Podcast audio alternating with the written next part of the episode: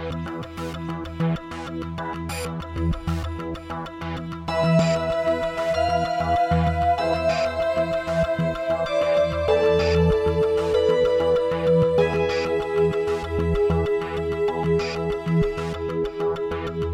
there.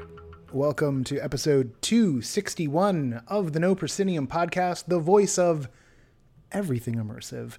I'm your host, Noah Nelson, coming to you from the No Pro headquarters here in Los Angeles. This week on the show, returning guests, friends of the show, partners in crime, David and Lisa Spira of Room Escape Artist, and the creators of Recon, the Reality Escape convention, which will start this Sunday, August 23rd, and features two days of programming from across the escape game field. Lots of really exciting stuff in there. Uh, our friends from Strange Bird Immersive are going to be uh, like the first speakers in the whole deal. Uh, they're David and Lisa are going to give you the breakdown and, and going to give you some tips on what to see. We're also going to talk about how it all came together uh, and the big pivot from doing a live event to doing an online event, which is a big, big pivot. And I'm really, after talking with them, I'm really, really excited to see how this all comes together. And the best part for everybody, it's free. It's free. Jump on in, go check it out. Won't cost you a dime. Grab a ticket while you're listening to the podcast push some buttons, make it happen, register, and I will see you there. Uh, so yeah, we can do the whole show about it. So uh, let's let's no more superlatives for the moment. Just you know, I'll see you there. I've got another another big thing happening right now, uh, and and it, it's hard for me to remember that this is a big deal um, because we've been at it for a while, uh, and we've been in we've been in creator public beta uh, for a hot minute, uh, but we've got uh, we, we we've just let loose under the world the public public beta of everythingimmersive.com. This is our new searchable website. Uh, it is completely uh, user generated in the in the sense that creators send us listings and we make sure everything's proper and then we hit go and then it's there. And there's so much. We've been in uh, we've been in you know open creator beta so we haven't been promoting it but anyone who knew it was there could use it. Uh, for the past couple of months and there's just there's hundreds of things in there right now uh, you know i mean things things don't last forever but there's there's uh, escape games and there are uh, immersive theater shows, and there's things where people deliver food to your house with a game, and there's one on one encounters, and there are pod plays that will send you out into the world uh, at a safe distance from everybody. There's there's just alternate reality games. There's stuff. There's so much stuff. And the best part about the site is it is searchable. Uh, this is something uh, uh, a web dev named Chris Grimm approached me a couple of years ago, and he said, "Hey, I'm I'm I'm really interested in building a site like this, and I realize you've got all the data. You you know all the the stuff that's going on. So uh, would you be interested? And I said, Oh, buddy, am I interested? I've been waiting for someone who's crazy enough to do this with me because there's no money in it. So let's go. If this is a passion project for you, it's a passion project for me. So Chris and I were working on it for a while. I mean, and by which I mean, like, you know, we talk, he does things, and then I make notes, and then he, and he does more things. And then uh, as we got close, uh, we brought Catherine, uh, our executive editor, into the loop and that really accelerated our notes process. And you know, right now, um, it's it isn't everything it's ultimately going to be, and and and there's a roadmap here, and uh, you know, maybe maybe maybe the three of us will will do an episode just talking about it. You know what? Put you all notice. We're gonna do that relatively soon. Um, but what's exciting for me right now is that the core functionality is all there. And let me tell you, pandemic was a pivot for us as well because we designed this site. The core thing about this site was, you know, what if I'm in Peoria and I just want to find out what's happening this weekend? Right? So like that was the use case of like someone plugs in where they are and gets a list of everything around them. well, the world had other plans. So now um, we knew we couldn't launch with just that. So uh, as it says, you can search by event name, category, location, or tag. So uh, you can you can type in where you are. You can type in like the category that you're interested in, uh, or you can. The one for me that's big is you can type in a tag. So it's like you want something funny, you type in comedy. You, want something scary, you type in horror. Um, you can put that in, and what's what's great about it is that you know we're we're also starting to see like how people are looking for stuff, what what what is of interest to folks, and we could hoard that data if we wanted to. And we could use it for nefarious purposes, uh, the way most social media companies do. But instead, what we will be doing with this is we will be telling all of you what people are looking for uh, will be will be creating insights into this world because we exist to serve. So um, we we know that you want to know what's interesting, what's good, what's hot, and what people what people want, and we're going to be able to share that information with you. Uh, and the site is giving us the ability to do that, and that is truly exciting. There's more that's going to be rolled out pretty soon. Uh, you know, picks of the week are coming. Uh, there's there's a couple other things. We keep refining features, uh, and there's there's some fun stuff on the roadmap. But uh, it's here, everythingimmersive.com, uh, and it is an outgrowth of the Facebook group. And I'm just I'm just super, I'm, I'm, I'm super happy. I actually am. Like I haven't even I haven't tapped into this at all. Like I, I'm happy because I saw some folks once we announced it starting to post about it, and that that got me really excited. Um, so if you want to find something to do this weekend, please go to EI. Go to everythingimmersive.com. You got to type it all out. Everything immersive could not get EI.com. A little, little pricey that. Uh, go to everythingimmersive.com, bookmark it it's old school way to do things. And uh, if you have an event and you're interested in getting it listed, because you're going to want to get it listed, go to the site, sign up, yada, yada, yada. Uh, and uh, the other big thing is that the No Pro Newswire is now discontinued. The newsletter still exists, those are going just fine. The now playing section of No Pro is still going to be there but the newswire that just had all the show listings, if that was the page you went to all the time to check out what was going on, that's that's now everythingimmersive.com. The newswire itself will have more news things on it. So the newswire actually isn't going away. I sort of misspoke there. Uh, but it's going to change what it does. All right. Okay. One more thing before we start the show proper. We need to thank our latest Patreon backer. Uh, and we really do because uh, this person is coming in at the sustaining backer level, and that is Emily Gillette. So thank you so much, Emily, for joining us uh, at that level.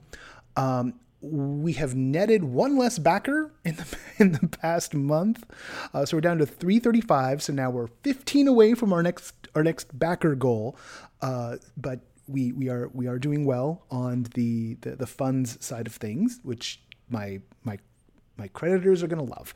Uh, they're really excited about that, uh, particularly a year from now when the markers come due. Don't worry, it's just the SBA. It's. I'm not that bad with money. Um, we are on the road to 350 backers. We really could use your help, uh, particularly, uh, you know, in in the long road picture of things. Connect with us at patreon.com slash no. Our sustaining backers as they stand right now are Mark Baltazar, Jan Budman, Paul F., Lonnie Hansen, Ari Hurston, Sam Kinkin, Samuel Mystery, Sydney Guillory, Jeremy Charles Hahn, Brittany and Elaine, and two more being added uh, in the next month. So, uh, so much thanks to everybody who backs us like that. All right, now, no more business on this side. I will catch you on the other side of the interview uh, let's check in with David and Lisa.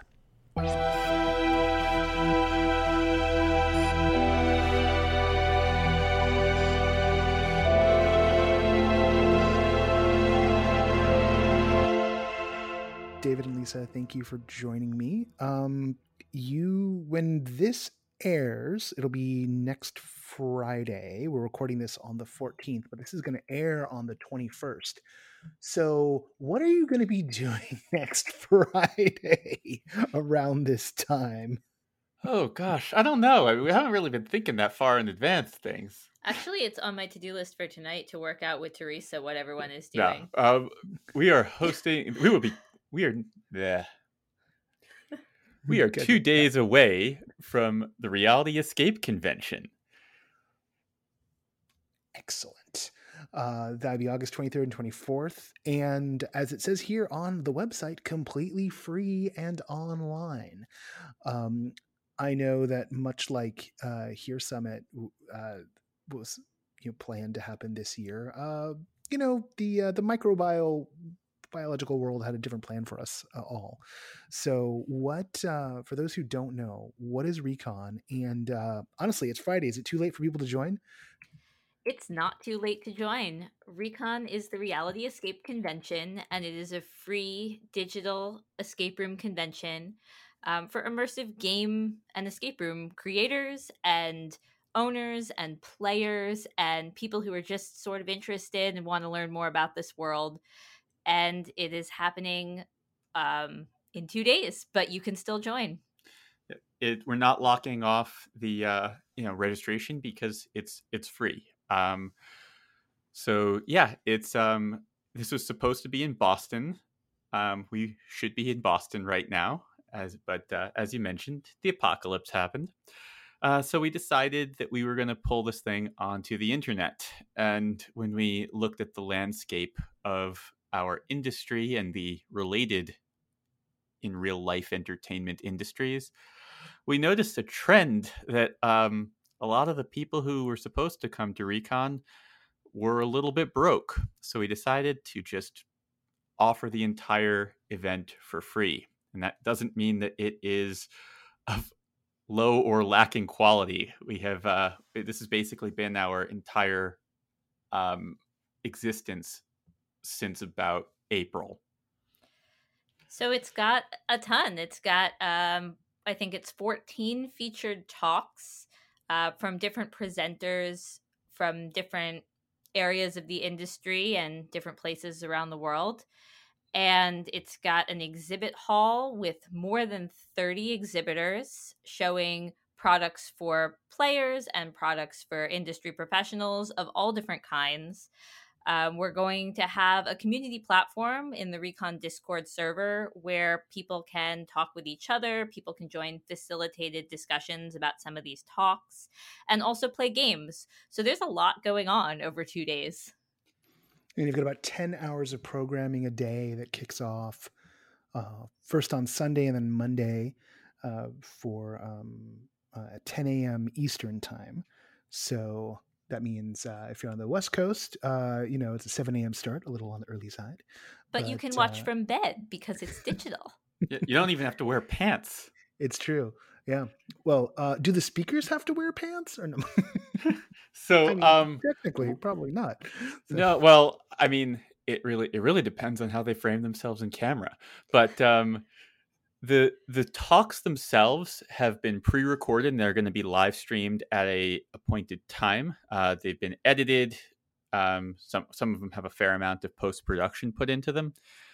Uh, there are a lot of reasons for that, but the Q and A's that we have with them will be live, and um, we're also going to be using Discord to host small group discussions that follow many of the talks. And we have a small army of facilitators and volunteers who are going to be helping out with that.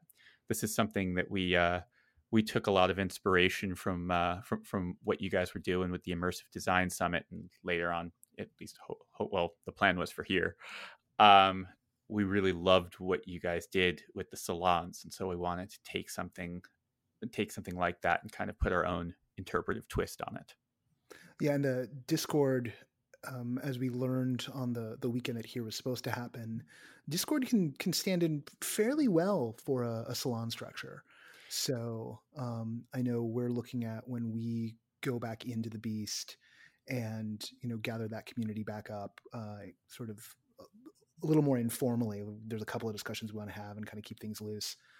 Um, I, I, can see the the heart of appeal of loose. yeah, yeah.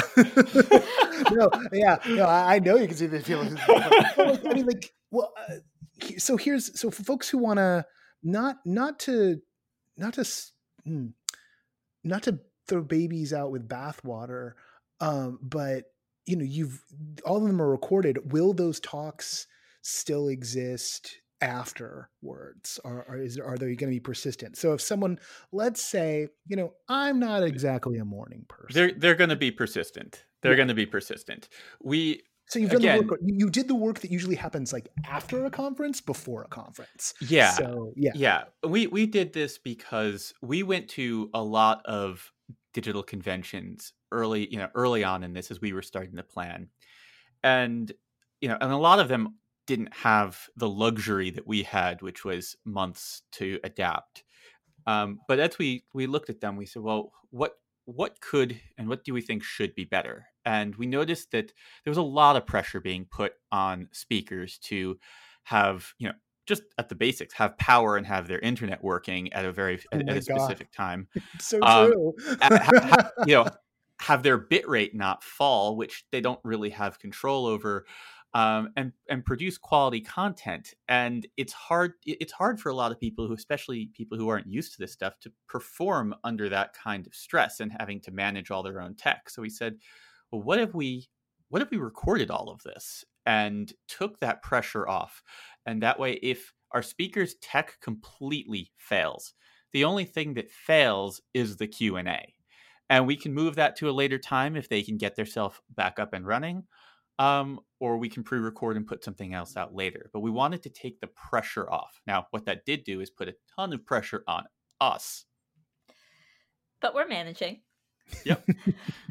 Um, so yeah, the, in answer to your question, um, a lot of it will be available. The talks will be available later, but we really do encourage people to watch while this is happening live if they can for the q and a's um, and also for the community around it for joining the discord having text chat channels where all of these topics are are happening and people are talking about them and there's a community growing there and something we really wanted for recon was was that feeling of we're all doing this together and it's an event even though we're not in the same place Yeah, and I think that is something everyone is really craving these days. Is I mean, we we did this you know impromptu gathering. Uh, you know, th- it was last week's episode of the show. It's going out I today. know. rest rest Uh, in peace Yeah, uh, for uh, you know losing, then she fell, and so there was like. You know, there's like about a half dozen of us on the mic and a, and a few more people hanging out in the Discord, kind of listening in and just getting, you know, every the note afterwards from everyone who was on mic was like, oh, this this really helped. You know, like it was a bummer of a day and it was just nice to get together with everybody. And I keep on coming back to, you know, what can we do to kind of maintain some continuity, but also, you know, what can we do to to to spark some of those connections that um, that are where some of the most interesting work and, and some of the most interesting progress in the field come from is is having these dynamics of, of people talking with each other and the the tools are a little limited but yeah like you can break out five or six rooms in discord at once and more than you can break out kind of an infinite number of them and one thing I really love there is that unlike some other platforms, it's it's really easy to see who's where. Uh, I know there's people who are taking all kinds of approaches. Well, I guess there, there's something to ask you guys. Did you look at you know all of the different kind of platform options that are running around, and and and why did you settle on this one in this form? Because I think a lot of people, a lot of people running online events and festivals and whatnot, they're facing the exact same conundrum that you guys have faced in this one. Yeah, we looked at a lot of options. Um, one of the people on the recon team, there are eight people who have been working kind of endlessly to make this thing happen. And one of them, Brendan, is our tech guy who is also, um, he heads up um, part of the IT department for a publicly traded company. Uh, he he looked at uh, he had a giant spreadsheet with everything that he could find and he was weighing the pros and cons of each and having to balance the fact that we we basically gave him no budget uh, because it's free um, and as we were looking at the various options that were out there i mean if you've got a ton of money to throw at the problem there are some magnificent solutions for you if you have effectively no or very little budget um, discord offers a ton. And for a lot of the reasons that you've noted, and probably a lot of the reasons why I think here ended up in it, um, it's it's got a lot of features that are, oh, I think, more than good enough to create this serendipitous environment that you want for a convention where people are interacting with each other um, text voiced video and doing so in a way that's fairly fluid and doesn't eh, doesn't get in the way that much. I mean, it, it can, and if your connection gets sloppy, then you know all bets are off. But it it offers a ton. It also gave us a lot of options in terms of building and installing bots to facilitate a lot of the process. Um, it has a lot of really solid admin controls that allow us to empower our moderators to be able to react to to problems um, yeah. and we've planned for as many contingencies as we can. It's it's such a mature platform, and it's so as much as you know maybe you know the, the no pro community is still mostly rooted in slack uh, or in in facebook but discord you know allows for fluidity and spontaneity and the voice side of it i think is a huge part. It sometimes feels like you're on a party line and there is that depth um, with the bots and with everything else and how much it hooks in and it's and even though like the first time somebody comes into discord if particularly if they've never say used slack or irc back in the day they'll they'll kind of be disoriented and it takes a moment but it is worlds more efficient than say the Twitch interface. Oh gosh. Um, which I I go on and you know go try and do things on Twitch and like it's just it is my it is my least favorite UI of any website in existence uh, because it feels like every and if you work for Twitch and you're on the engineering team, I'm about to burn you, so sorry. It feels like all the people who designed Blingee for MySpace found a home. Um, and uh, it's it's everything I hate about a video game UI, all in one space. Um, you know, it, it asks the question: What if you, what if there aren't enough pop up windows in League of Legends? um, the answer is Twitch. So just just burns my burns my eyeballs uh, all the time, and and Discord does not have doesn't have nearly that level of a problem uh, when it comes to, to the user interface. And I'll speak on behalf of of all the people who don't feel comfortable with new tech platforms because I'm not David and I'm not Brendan and I'm not excited about trying new platforms. So I understand all the people who feel comfortable on Facebook and Slack because that's what they use all the time. And that's me too. And so I was a little bit concerned about Discord because I knew that I struggle with new platforms. And I have to say, it really wasn't that hard. So if you're listening and you're a little bit afraid of it, it's new to you and it seems like a challenge or you you tried it once, but I spent a couple of hours and I felt comfortable. I now just navigate around the Recon Discord, you know, set, helping set it up, and it's it's working. And yeah.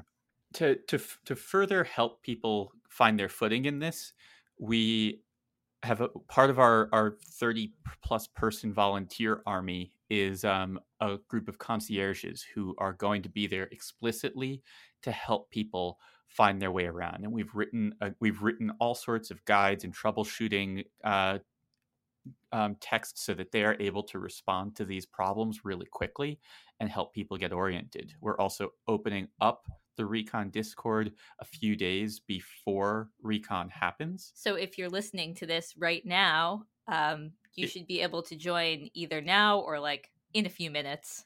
Yeah. Um, that way we can get people signed in, get, you know, help them through whatever questions or concerns or discomfort that they have, help them get their footing. And then on Sunday, we will be able to launch the convention and um, we'll have we'll, we'll have put in a few days of work getting people in and onboarded and comfortable. That's fantastic. Let's pivot over because uh, I know we can get super nerdy about platforms. Let's pivot over to what's going to be talked about. Um, I also have to imagine that the original plan for you know what people would be talking about has at least partially gone out the window. Um, the window which we're not allowed to leave. Um, yeah, we're, we're we're all living in in in rear window. Exactly. Um, what themes have emerged uh, out of out of the talks that you've been i mean that's the thing. At this point you're sitting on most of the content you know what's being talked about. What are some of the themes uh, that people should be looking for? Like do yeah. give give some uh, cliff notes here like some some hot some hot goss and some talk. Yeah i got you. um so Pro, the, the, the programming of all of this has been this has been my baby. Um the team has has you know people have really almost basically everyone has their own domain that they are responsible for and the team kind of comes together and then gives them the input they need and then leaves them alone and lets them execute. Um, so programming has been my baby. Um, and what we threw out a lot of the talks that were announced and planned for recon boston because we looked at the lay of the land and said you know all those expensive and super fancy ideas are are not they're not appropriate right now. We're not going to have someone talk about you know how the the game that they produced that you know had a hundred and fifty thousand dollar budget because that's not relevant to most of mostly anyone right now. What we asked the speakers to do was to think through lessons that would apply to immersive game design regardless of where it was happening. Mm. Um, lessons that would help you if you're making an escape room or some other immersive game in, rea- in reality, or lessons that would allow you to make an online experience. Um, so that is that's where we really or put our print focus. and play or a boxed game to really focus on these concepts that could uh, transverse the medium. exactly. So we have stuff that that that zooms in on a lot of different areas specifically but the overarching goal was let's just help raise everybody's knowledge level on these fundamentals that will help elevate whatever it is they're producing. Sounds good to me. Sounds like what's needed at the moment. Um but I, I, can talk to a few specific talks that I think people would really will really find interesting if that's something you'll find find helpful. Yeah, no, I think I think it'd be good to to give some targeting here. I mean, one of the good things about what you've done is, you know, this this is a a, a linear event, so there's there's nothing that people will be like, you know, there's no conflicts here. It's like, oh, I can't see such and such a thing. It's like everything's kind of lined up, uh, and so the, the the the herd will go from from one grazing area to another. Um, I do have some questions there about how the conversations will work, particularly if you get like a nice, big, robust turnout. But yeah, what are, what are a couple of highlights here that people should be zeroing in on? Like what feels like it's a can't miss. So some highlights specifically for kind of the no pro audience, leaning more into the immersive experience side of things. Um, we have Haley and Cameron Cooper from Strange Bird Immersive. Uh, they're giving uh, they're giving a talk called "Make It Immersive: Turning Walls into Worlds." Um, I I just think the world of the of the two of them from a storytelling, from a game design, from a technical execution standpoint. I I think that they are just among the finest that our collective industries have produced, and um, they're giving a talk that really focuses in on how they go about creating the work that they create, which isn't necessarily high budget. They don't work with expensive materials and they don't have um, crazy set design and technical skills on a level of many of the companies that we've encountered that are also viewed as you know, viewed among this top tier. What they do is they pay ridiculous attention to detail and they're really walking through how to go about doing that. Um, and basically, everything that they're suggesting costs essentially no more money than any other experienced creator would have would have been spending. But it has to do with where you where you focus your attention and your energy.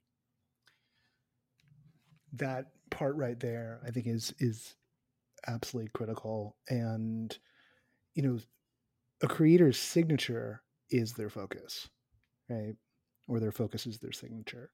Um, and that's that's true in any medium, right? It, it, like, really is. Yeah. Because um, no, even even when you think about you know the the now almost mythical four quadrant crowd pleasing you know multiplex release um there's there's a point where if it gets too processed out it becomes very bland um and the only thing even even with the marvel movies you know like some of them can start to kind of taste a little oatmeally but the ones that really work have a focus have a spice have a character to them um, I, I, um thought it was the ones that have sky beams. Sky beams?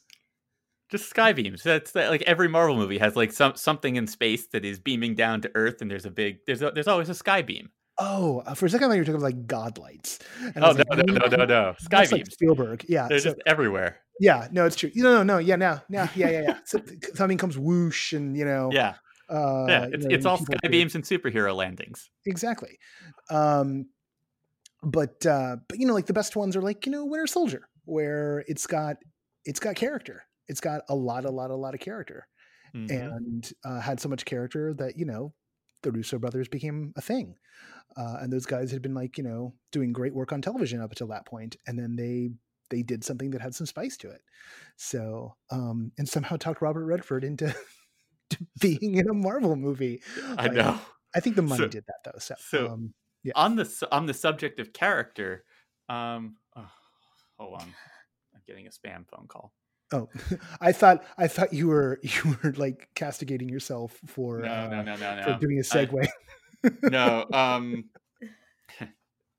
so on the subject of character, we have a talk from Manda Whitney, um, who is uh, from the Room Escape Divas podcast. Um, she is giving a talk specifically on characters in escape rooms and looking at the types of characters that you encounter and exist in these worlds and how to round them out how to turn them into in, into characters that are actually meaningful and that you want to engage with. Um, the talk is it's our shortest talk. It is by far our funniest talk. It's completely bonkers. It's incredibly well executed and has uh, it just has a lot of spice to it.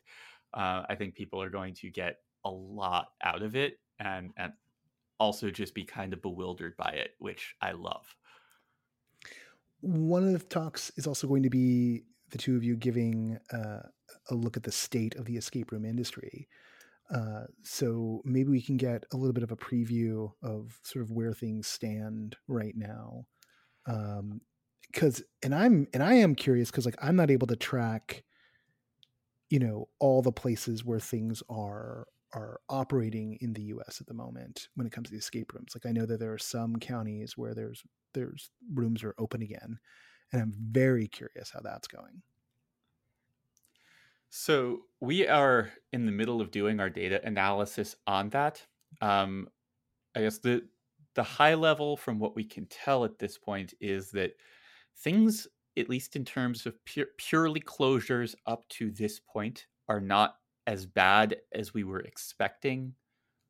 Um, but the risk is is cumulative damage, financial damage to these businesses, and it, we have no method of tracking what the financial state of individual companies is beyond the binary is it open or is it not open yeah and i think you know in terms of right now the is it open question I guess it's really an is it closed permanently question. And that's not as bad as we were expecting. There is a lot of temporary closures. And then um, we're just going to have to wait and see whether that turns into, you know, reopening and to what degree of success or into um, permanent closure.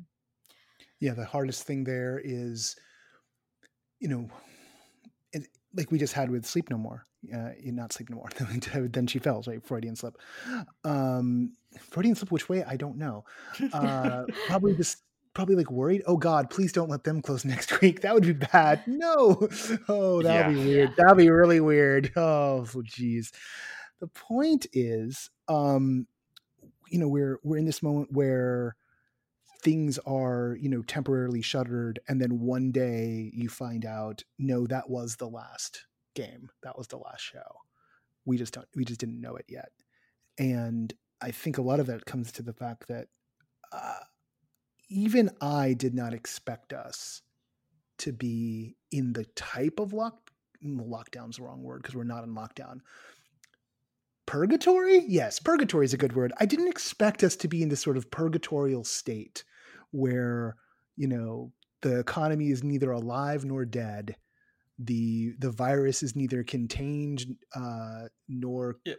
It's, it's it's just Schrodinger's reality. Yeah, yeah. Yeah yeah. like every everything's just like it's it's nuts. It's completely. We didn't nuts. expect it either. Yeah. yeah. yeah. Well, I mean, have you been talking to folks and seeing like you know? I mean, how many? What's the commitment level amongst escape room owners that you've been talking to to holding on and are people going into debt and taking on SBA loans and and and other loans and are they getting you know good deals with landlords you know is there it's, any kind of trend? Is it all regional based? it's it's all over the place. I mean one of the things that we had been advising people if you know if someone asked you know what you know i'm thinking about getting into the escape room industry you know what's your advice? One of the things that we had been saying for years is your landlord matters who they are how they interact with you you know how they were funding the debt that bought the you know the the the property in the first place if there was debt funding that that property. All of these things really mattered. We didn't realize when we were giving that advice how much it mattered. Mm. um, and that's the that's i think one of the biggest factors that people are dealing with is what is their relationship with their landlord like? Because you can shut down a lot of costs you can kind of hunker down and and and limp for a long time as long as you are not you know gushing blood. And and it's it's the rent that is you know if if there's a big wound it's the rent. Um it seems to me that it's it's all over the place. We've spoken to people who have had to close some some of their their facilities or or you know for people who have who have multiple people who have had to close um, people who have had to sell we have spoken to people who you know feel like they're they're going to be fine to weather this long term or some of their locations will. Um i i am particularly concerned about you know escape rooms in in inner cities especially um you know places that were tourist hubs. Um those are tend to be very expensive leases yeah. and they need tourism which you know isn't really a thing anymore yeah. And and will probably not be a thing a little bit longer. I know that when we're looking at you know when we do an in-person event next year, I'm not really anticipating an international crowd. I'm not anticipating a lot of people being super eager to come into the states and I'm even you know thinking about you know how much how much interstate travel is there going to be it really depends upon how contained things are um, and that spills over you know into everything. I mean i've been paying some attention to what's going on in orlando with the disney parks and universal and you know so far so far there's been no major story, you know, coming out of there. But there's a whole layer where it's like I don't necessarily trust the the the the reporting out of Florida when it comes to like the the government numbers seem to be um, there seems to be pressures uh, that obscure the data. So I I have my doubts about how well things are being tracked. It's it's a hard problem though. I mean, if you th- if you've ever had food poisoning, uh, which I did, you don't know like you don't necessarily know which which meal like which, which bite of food was it you know and so and that's usually you know like what 24 hours at most. Here you're talking about something that has a long incubation and you know you just it's hard to it's hard for any one person who got it it's it's essentially impossible for any one person who got it to go and pinpoint you know the the the time and date and place that it happened because it could have been it's it, it was days ago Yeah. so it's it's it's hard from a from a data purely from a data standpoint it's just foggy data Yeah.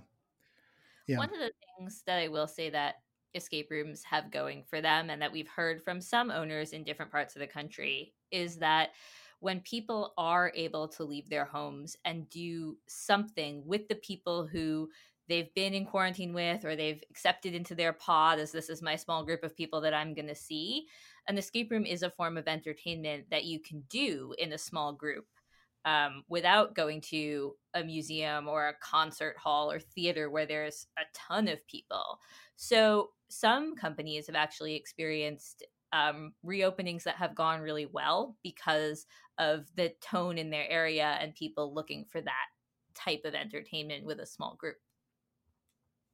have they have those same owners reported that people are being pretty pretty good about you know following whatever instructions the staff is giving. Because i know like when we look at just the retail scenario there are literal horror stories uh, along those vectors about um, belligerent customers. Um, so are, are you hearing anything of that nature or are people seemingly you know super relieved we're hearing the the trend line seems to be people being reasonably respectful. We have definitely heard one-off stories from people. Uh, we have you know friends who've like sent us a message like, "Oh, got our first visit from anti-maskers today," um, but those don't seem to be the norm. Um, it's it's definitely you know the other thing that helps is it's it's a it's a small it's a it's a small footfall business even before this and now it's you know probably you know, most of these companies have cut their capacity in half so that they can um, you know spread out more and not have teams overlap and have you know, have time to do do extra cleaning. So it's it's not a high footfall business. You're getting fewer customers in per hour than than most businesses anyway. Um so that that kind of helps but then you also have the layer of this is a you know it's it is a it is an activity that by nature is forcing you to engage your brain and that does um, turn off a certain portion of the audience. Although although they they they do like their heavy research uh, on, on on certain types of websites so um, yeah. Yeah you know Yeah. there's there's a whole there's i mean there was i mean as you all know like there was that whole article um i'm trying to remember who it was i think it was Adrian Hon uh wrote about args and and q and that really made the rounds and like in the community and it even you know broke into the new york times and Yeah, I mean, I, feel slightly resentful because I wrote that. I wrote the exact same, basically the same same piece, um, not calling out QAnon specifically, but call, talking about conspiracy theories like three months ago, and the beauty of an escape room and how they've helped me have empathy for this th- this particular conspiracy theorist mindset.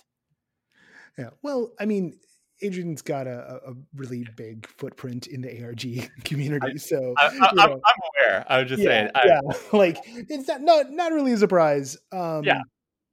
that that his post took off the way it did, I'm not um, either. and but it's like, yeah, no, there's there's definitely. Yeah, I mean that's that's a whole nother rabbit hole because there's ways in which one can appreciate the ways in which the forms are related like there's something to the psychology like the the satisfaction of puzzle solving and the discovery of lore and all these things that are sort of baked into the human uh, psyche seemingly at a layer beneath that of culture. Uh, uh, but you know if it gets it can be used for fun or it can be exploited. And uh, i think we've we've seen it get exploited in in our communities in the past um, towards you know small ends, but now it's getting done for political ends. It's just it's yes, it's weird. it's definitely yeah, weird. It um, definitely um, is. Good good to know that it's just like the occasional anti-masker popping up and uh, getting belligerent. Um, we're, yeah, we're definitely not hearing tons of stories of this problem. Good. That which, makes me happy. Does make it, it, mm-hmm. it's you know, but you ne- you never you never know. And it's the, yeah. the longer everybody operates, you know, the the more they will end up having some problem along yeah. those lines. Well, I mean, there's there's definitely a level of complacency that a lot of people have fallen into, and like that's that's an issue. And the number of times they go to the store and someone's got the mask on, but it's below their nose, and it's like, I, and there's a part of me that wants to roll up and say like, oh, look, I know you're a mouth breather, but just in case, um, uh, or that, or I just want to punch them. Uh, usually, I just want to punch them. I don't do either of those things because I'm a I'm a decent human being for now.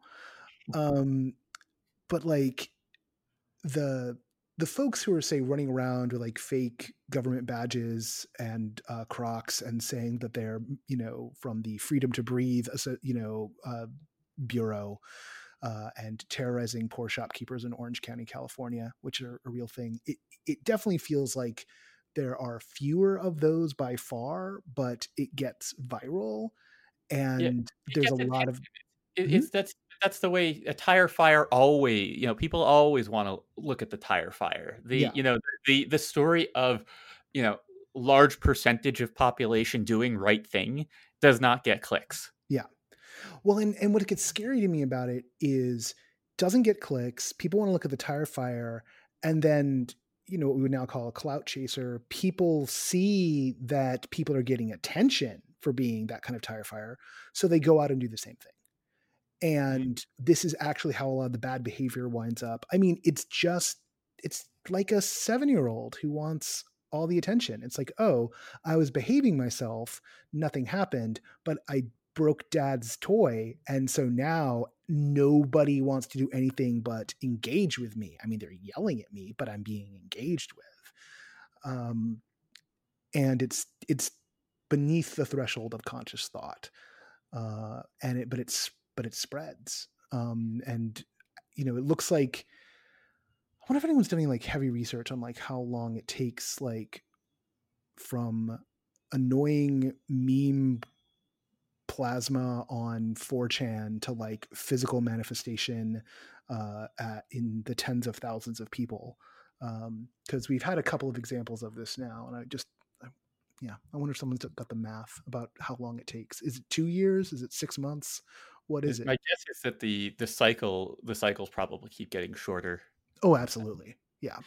It, one of the things that I've been thinking a lot about, and to create a little bit of a rabbit hole, but I just the where people's because I've been talking to so many creators um, through the process of of setting up Recon and finding speakers who meet the incredible needs and demands that we are kind of putting on them to present at this. Um, and a lot of it a lot of what i keep coming back to is this realization that people who are who do things whether it's creating games or giving talks or whatever specifically for attention they it's it's hollow. It's it's always so hollow when the goal is the attention.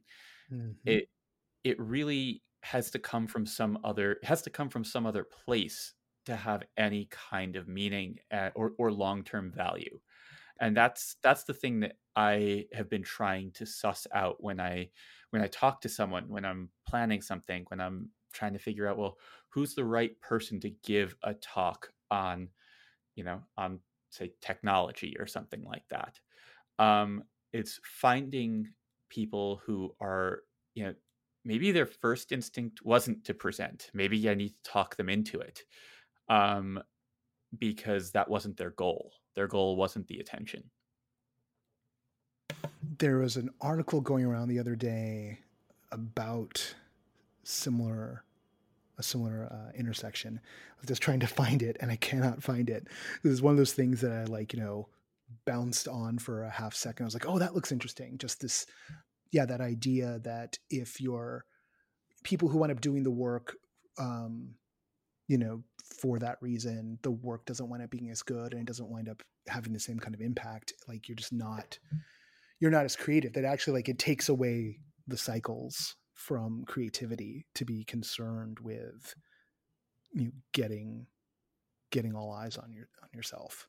Yeah, I mean, and Um, that's you know to to what you're talking about earlier with the Marvel movies. You know, so much of what goes into creating those movies is just about making sure that enough eyes will land on them at, in the first place, and that means that they're starting to you know they they are creatively having to balance all sorts of stuff like well is this idea too offensive for us to delve into? If we do delve into it how deep can we go before it becomes something that turns off some of the audience? How do we make sure that we are you know shooting in enough locations internationally that we can appeal to you know to, to, to audiences in, in in specific countries? You know what do we need to do to make sure that it will be put on screens in in, in all of the countries we want? Yeah. so the more you have to put your creativity into the act of getting eyes onto your your thing the the the less your creativity is going into the heart and soul of the thing itself.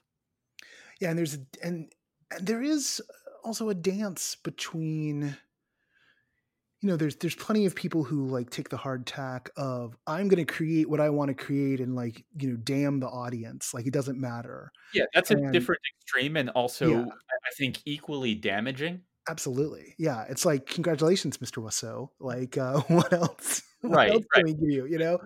Um but like there's there is this there's there's a it's not that like moderation in all things is the way to go but there's an alchemy to it Mhm. there's a formula here that balances and particularly in experiential work of any kind like you must be thinking about how the audience is going to perceive what you're doing in a large part because you're playing with their perceptions Yep. um, this is this is true of puzzle design you know like what wh- how are they going to get this but mm, trying to make sure it's not too easy um th- that that dance is absolutely critical um I think it's true of convention design too, even in the digital world, because I feel like we're doing that dance a lot with our team in these conversations that we're having. Um, putting on an event of a bigger size than we've ever done before um, has come with a lot of those types of conversations. it, it really has i mean there's especially with with all the pre-production work we're doing where we have stuff where you know we're looking at it and like that person just said something that that, that might piss some people off. And then we have to decide well are, we are we okay with that? Is it is it the good kind of pissed off or is it the bad kind of pissed off? Is it the they'll laugh it off kind of you know kind of like uh that was funny not my kind of humor but like i like i'm not gonna like uh, we and we have to we've we've really tried to lean in the direction of let our you know let our speakers let our people be them and make their jokes they're and, for the most part they have come back to us and said you know what? There's one that went too far. Please cut that.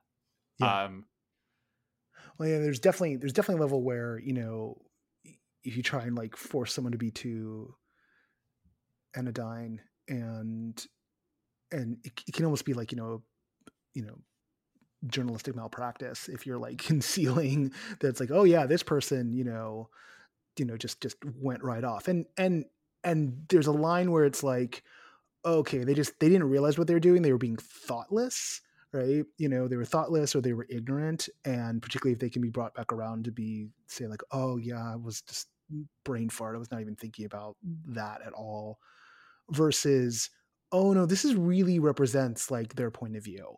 And so people should know where they're coming from. Um Yeah. You know and that's that's the kind of thing you face whenever you're in an editor mode and you're you know if you're crafting say like a feature article or you know if you're doing a feature um, like an audio feature interview and it's not just like we recorded something and then we're dumping it on the internet um, where then people kind of know like oh yeah i should be you know then, then people self-censor right? You know uh, if they need to self-censor but you get into these questions from editorial standpoint of like how how much do we let this person you know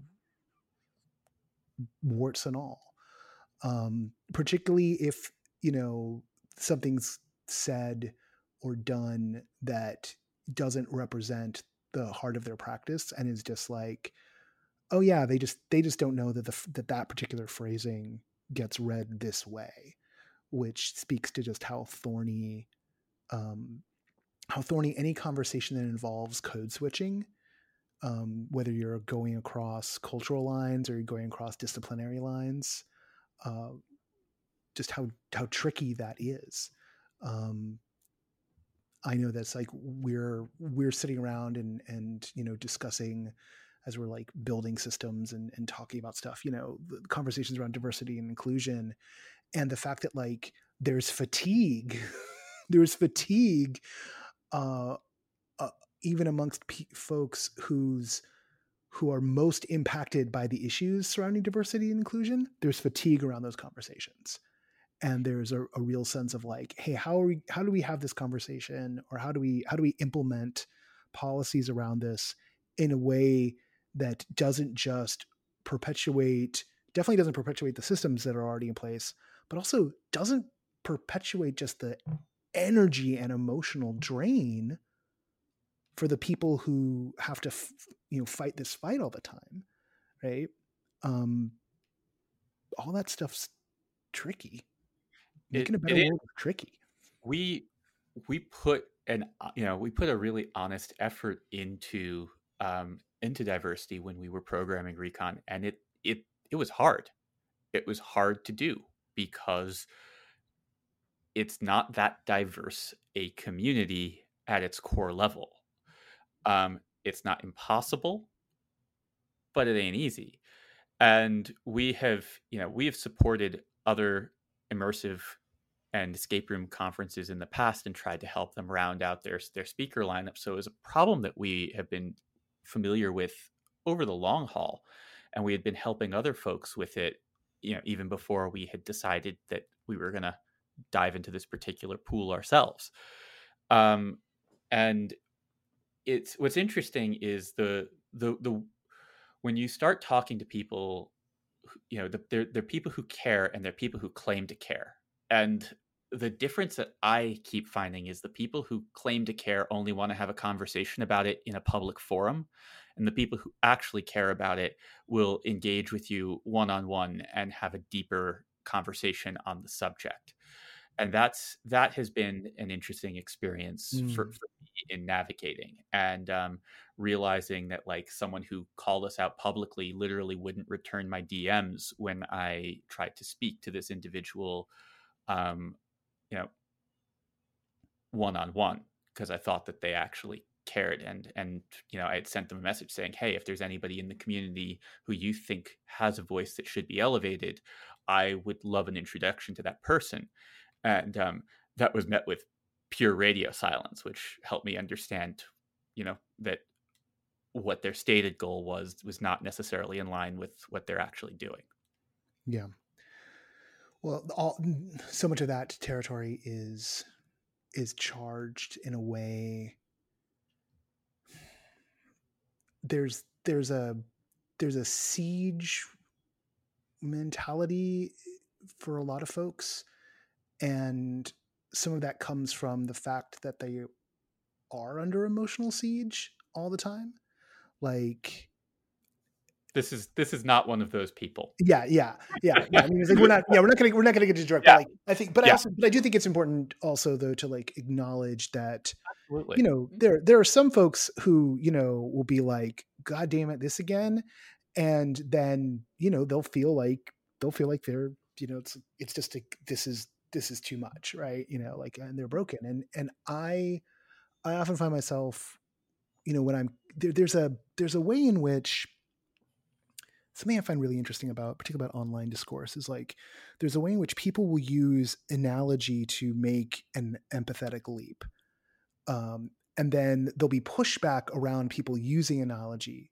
to make empathetic leap which i always see as being something maybe not the it's like like last on the list of sins right you know like pretty low low on the bar and and par example, and it is a cop out when people say it, but it's like, you know, you'll see people are talking about feminism. Well, as a father of daughters, and you're like, oh God, as a father, really, really, bro, really, as a father of daughters. But there's a moment where I go, well, but at least he's like maybe stepping through the door. Can we pull him in a little farther? Can we get him to be like, oh, oh it doesn't really matter. Like the fact that you're that, that you have this personal relationship, can you then extend it beyond the personal relationship you have? Uh, and get people to go up to that next level of you know psychological development um, because everyone starts out with that anal- analogy. Oh, I saw this happen to my friend, or this happened to me, and now I can now, or oh, this is kind of like you know when X happened to me. That's like when Y happened to you. I I I get it, but don't get it. It's the scale of some of this stuff and just the sheer, you know, it's like the when the, the when you see people arguing of all things like black lives matter versus blue lives matter and the simple slice of argument there is the uniform comes off. Someone's racial identity doesn't. Not in this society at least. Um, you can that uniform can be folded up and put away. Uh, the badge and gun can be turned in can be renounced even. But there's there's there's no there's no end of the day. There's no end of watch if you're black in america. Um that order of magnitude is the thing that is is where the the gulf between people is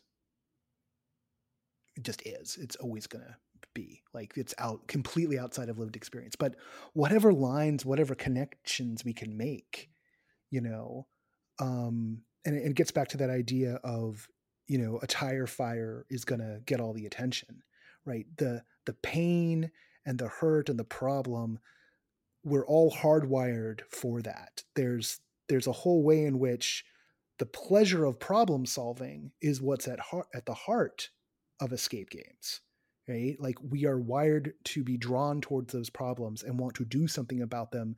And the glory of an escape game is you can do something about this problem.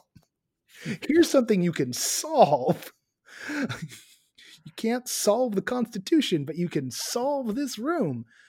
And and that drive, the drive towards connection, um, that's something that um, it takes a little more effort to, to put emphasis on the the positive and and the good side of the network effect uh, particularly because we're, we're just so we're so seemingly hardwired for the the, the bad side i don't think that we're hard- hardwired for it i think that i think that in all of my travels in all of my experiences in different parts of the us in different parts of the world in violent humanitarian crises, which is something I have experienced professionally.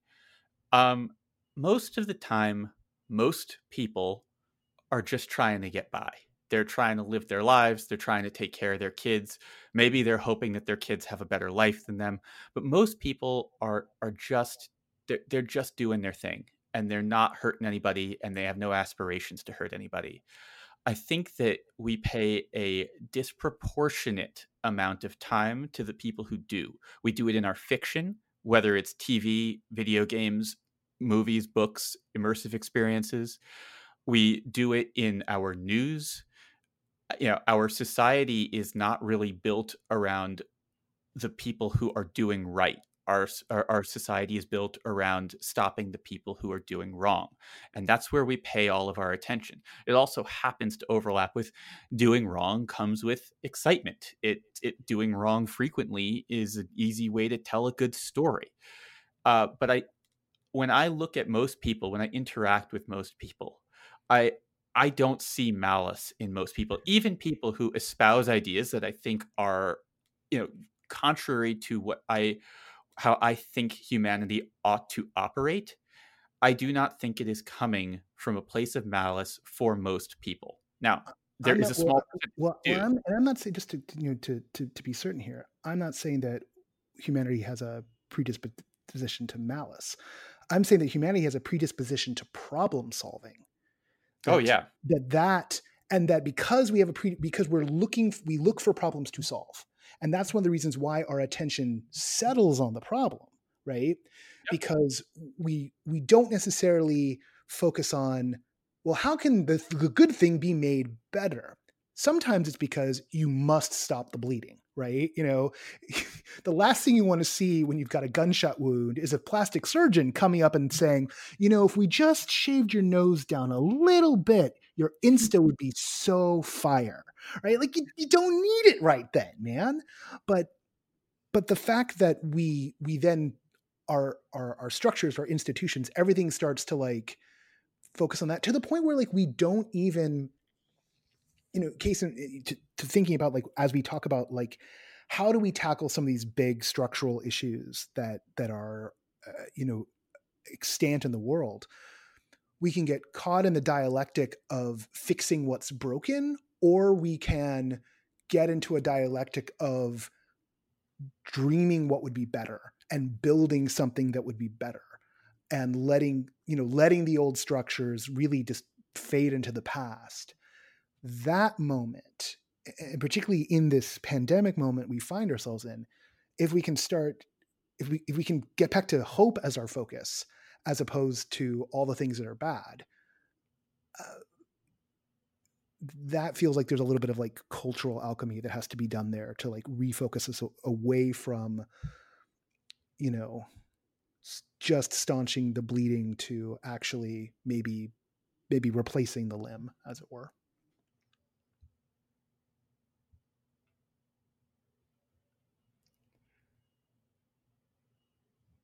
oh did i lose you guys No, I'm just not sure where to go from there. yeah no neither, neither do i uh let's bring it back to let's bring it to recon Yeah, for, for- Um, for what it's worth, uh, and I'm actually slightly concerned about this. We have done our, we've gone to great lengths to not delve deeply into politics in this recon.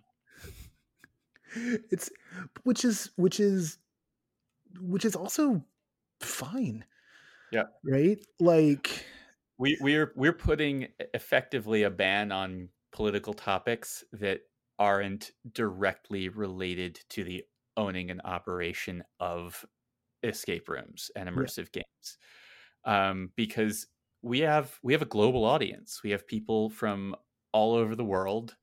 We have people from all over the united states. We have people who are watching from the outside and are very surprised at what is going on in the united states and have voiced that to me we have people who are here and see you know seem you know seem to be quite content with the direction that we're going We also have an audience who's been affected in very different ways. We have small business owners, and we have people who have played every online experience they can get their hands on because they have more money than they know what to do with right now. So we have that as well.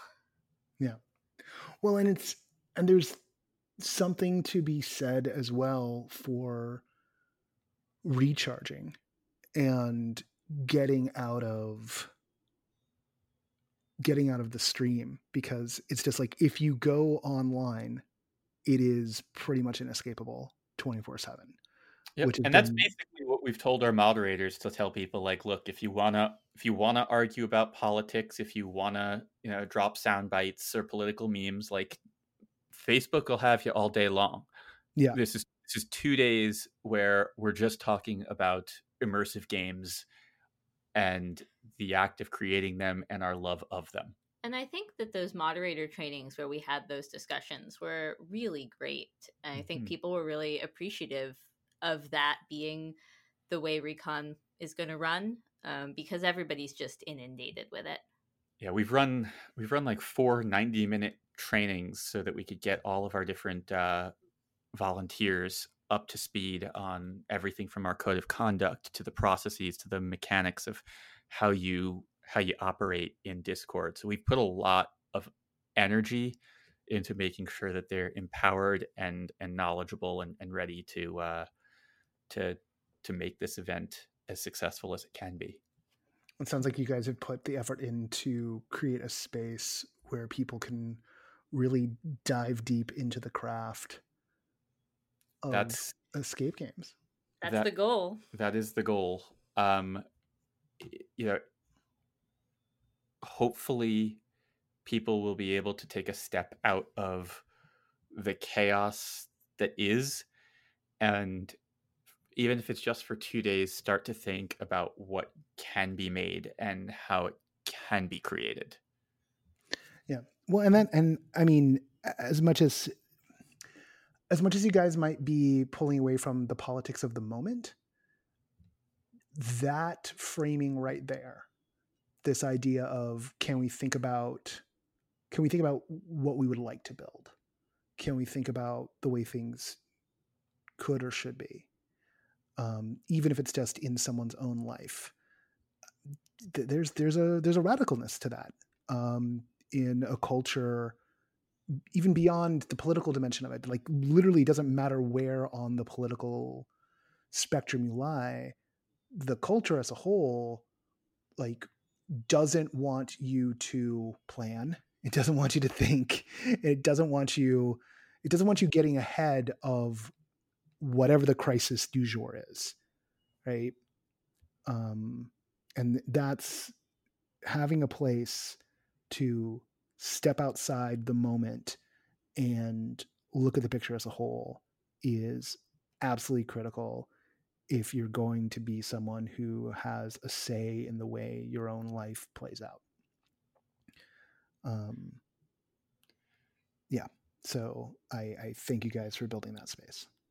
Thank you very much. Yeah, we are we're really excited about it. The the talks are, you know, they're covering so many different things. We've come up with a lot of different formats so that it's not all the same. And as you cycle through the day and you you encounter different speakers from different places, um, they'll be presenting in different ways. And they, you know, some of them are working with interrelated ideas to one another some are are going to be talking about stuff that is completely unrelated and I, you know, I think some of the ideas will will surprise um, and that's that's the goal is that people walk away with tangible actionable knowledge that will either help them create directly or will set them on a path of for their own discovery and their their own you know figuring out their own way through it particularly our tech talk which um, I think a lot of people are going to get a lot out of. Um, you know, it just kind of embraces the nature that you can't teach someone to be an engineer in a 40 minute talk, but it can teach you some really good fundamentals um, for making things and give you different threads to pull on if you want to start creating things and give you, you know, the, the tooling and direction towards more information that will help you find your own path. Folks who want to go on that journey, the journey starts this Sunday as the time goes, like not the Sunday we're recording, but the Sunday that it's airing, August 23rd, 10 a.m. Eastern time with a the startup of uh, the, the kind of the registration area opening at 8 a.m. Eastern time. Uh, for those who want to hang out on the Discord and see who's popping through a little sooner, and carries on through uh, what time Monday does it wrap up? What's that? At 20 p.m. 8 Eastern. p.m. 8 p.m. Eastern. So 8 Ten- p.m. is when we'll be conclu- giving our concluding remarks. fantastic. That's when we'll be wrapping up our concluding remarks. We can stay on schedule. Yeah.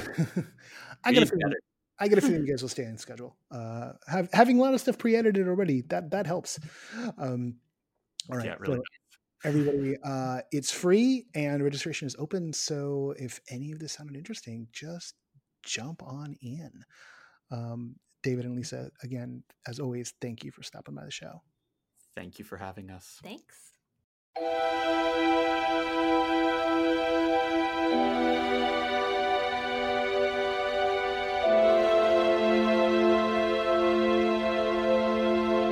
Once again, I want to thank Lisa and David Spira for being our guests on the show. Recon, the Reality Escape Convention, does start this Sunday, August 23rd, carries through to Monday, August 24th. And I will see you there for at least part of it. I'll definitely be around for some of Sunday. Uh, and again, it's free. So if you haven't, if you, fam, if you haven't smashed that like button, no, um, no, I haven't been watching like a bunch of YouTube personalities. I, I can't, I can't do it. I can't do it. I just, I, I try, man. Um, okay, not entirely true. Like uh, I've been watching some Rene Ritchie videos, uh, but you know, those are different. He's very good at suddenly sliding in uh, to an ad at the end of every one of his videos. I don't know if you've ever watched a Rene Ritchie video. Rene Ritchie is a tech commentator. He's been around for for quite some time, uh, and just there's there's this thing that happens at the end of every one of his videos. He's going, he's just chugging along, chugging along. You think he's making arguments, and then he makes this transition into the pitch for the alternate video service that he puts things up on, and you, for the first ten seconds, it's like he's still talking about the topic at hand, and then you're like, wait oh, this is an ad. To which I say, kudos, good on you, but also it's horrifying. So, um, yeah. Huh, that's that's there's a whole tangent in there. Um, come on down to Recon, and I'll see you there on Sunday. Uh, there's some things I can't I can't avoid on Monday, so I probably won't get to be there as much as I would like to be, but I'll definitely be around uh, for good chunks of Sunday. Um, I I've I've either properly caffeinated myself or I'm I'm riding a bit of a wave of optimism. And I and I don't entirely I mean I do know where some of it's coming from. It's coming from some very specific space places. Um uh, I don't know why or how the feeling is keeping me buoyant above the absolute horror show that uh, reality is right now. I mean, my home state is on fire uh, in a scary way. Uh, if you don't know it, because of all the other nonsense, uh, California is just just kind of toast right now, uh, which is très disturbing. And uh, you know, there's there's the general chaos of uh, of America in 2020. Uh, there's the pandemic, which is holding everything back. Um, and if I if I focus up, I can get myself sad again, real quick. But but there's something. There's a spirit that feels like it's awakening again. Um, and and I just got this sense of I don't know. Um, I, I don't want to put my finger on it uh, because I don't want to tie it to like a specific set of things. I don't want to say, well, because like, you know, these people got indicted over here, or, you know, this speech went well over there, or that loan came through, all of which are things. Um, but there's there's a there's a momentum to reality right? Like there's there's a, a, a, thing where things get bad and they keep getting worse and they keep getting worse and, and like it just seems to spiral out of control. And but the the pronoia version of that can exist too, where things start going well and then they they pick up and then the other thing goes and then suddenly your the inertia is with you. It's not frictionless and it's not smooth, but you're not at a dead stop anymore and I've there's there's some stuff in the general vibe of reality that that is making that feel uh, like a possibility here. Like that that's a thing. That's a thing that's happening. Um, yeah. So I just wanted to I wanted to share that with you. I mean, I could list all of the reasons why things are not good. I could. But I want you to know that uh, there's there there's there's things to look forward to, and I I guess I'm saying I have hope, and I'm not afraid of having hope right now, and I'm I'm I'm seeing determination. I, I think that there's there's this there's this particular frequency um, where um, fear and panic uh, turn into division and everyone gets set against each other and then only malefactors only bad actors can take action right in the in the chaos. And and, and you don't actually need to turn the fear and turn the division all the way off. You don't need to switch it off. It is it is a It is a knob. And if you can just bring it down enough, if you can reduce the fever, then the bad actors and the chaos agents, they they can't do what they do. They need a they need a particular environment to exist in. And there's just something about this moment. There's something about the moment. There's something about the window that is open in the direction that I feel us going in. Where I feel like the chaos agents they can't they can't do what they need to do in order to keep on winning. They just can't. A lot of the funny thing about living in a democracy is that um, policy and thus the structure of society is shaped by opinion, and opinion is shaped by phenomenon, which leads us into phenomenology and leads us into our world, where perception becomes reality, narrative becomes truth, all the things, how you are shaping someone's experience, uh, the sandbox you set up so that someone can come to their own conclusions and thus embrace a worldview. Talking about the, the, the razor thin difference between an alternate reality game and a conspiracy theory, which, which there's been a really a lot of great writing about lately. Um, we know how a lot of this stuff works. We know how spinning stories, spinning narratives, manufacturing consent. Uh, we're students of media, we're students of the arts, we're students of perception. Um, but we are not immune to it. Right? Like we live in these systems. We live in these systems of of manufactured reality. We live in these systems, um, and and I just I want to share that I'm not talking about magic or magical thinking.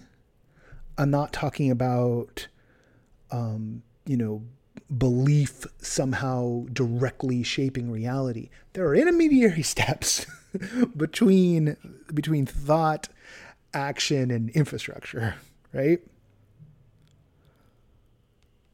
But the way we look at reality, the way we perceive reality, does affect the range of what we believe to be true, what we consider as possibilities. Whereas the actual range of possibilities in reality are larger than what we perceive, larger than what we believe in. And we can get blindsided when we just don't believe that something could be real, and a whole lot of other people do. And it may not even actually be real, but enough people believe that, whoop, suddenly you're sliding down a water slide of a reality tunnel. And, and for the past few years, we have been on someone else's ride. And right now, at the end of this summer, when everything has gone off the rails. That's the key. We're not on anybody's ride anymore because everything has gone off the rails, right? No one has been driving the train for a while. Okay? Someone built a loop de loop on the water slide and did not get someone to inspect it. Everything has broken apart. and in that moment, we have agency again. And we've had agency this whole summer and we've seen it build up. And I I see that spirit rising. And I know it will sustain us. I don't know don't know how the election's going to go, don't know how the pandemic's going to go, but I know that the spirit will sustain us. I see that now. I see it.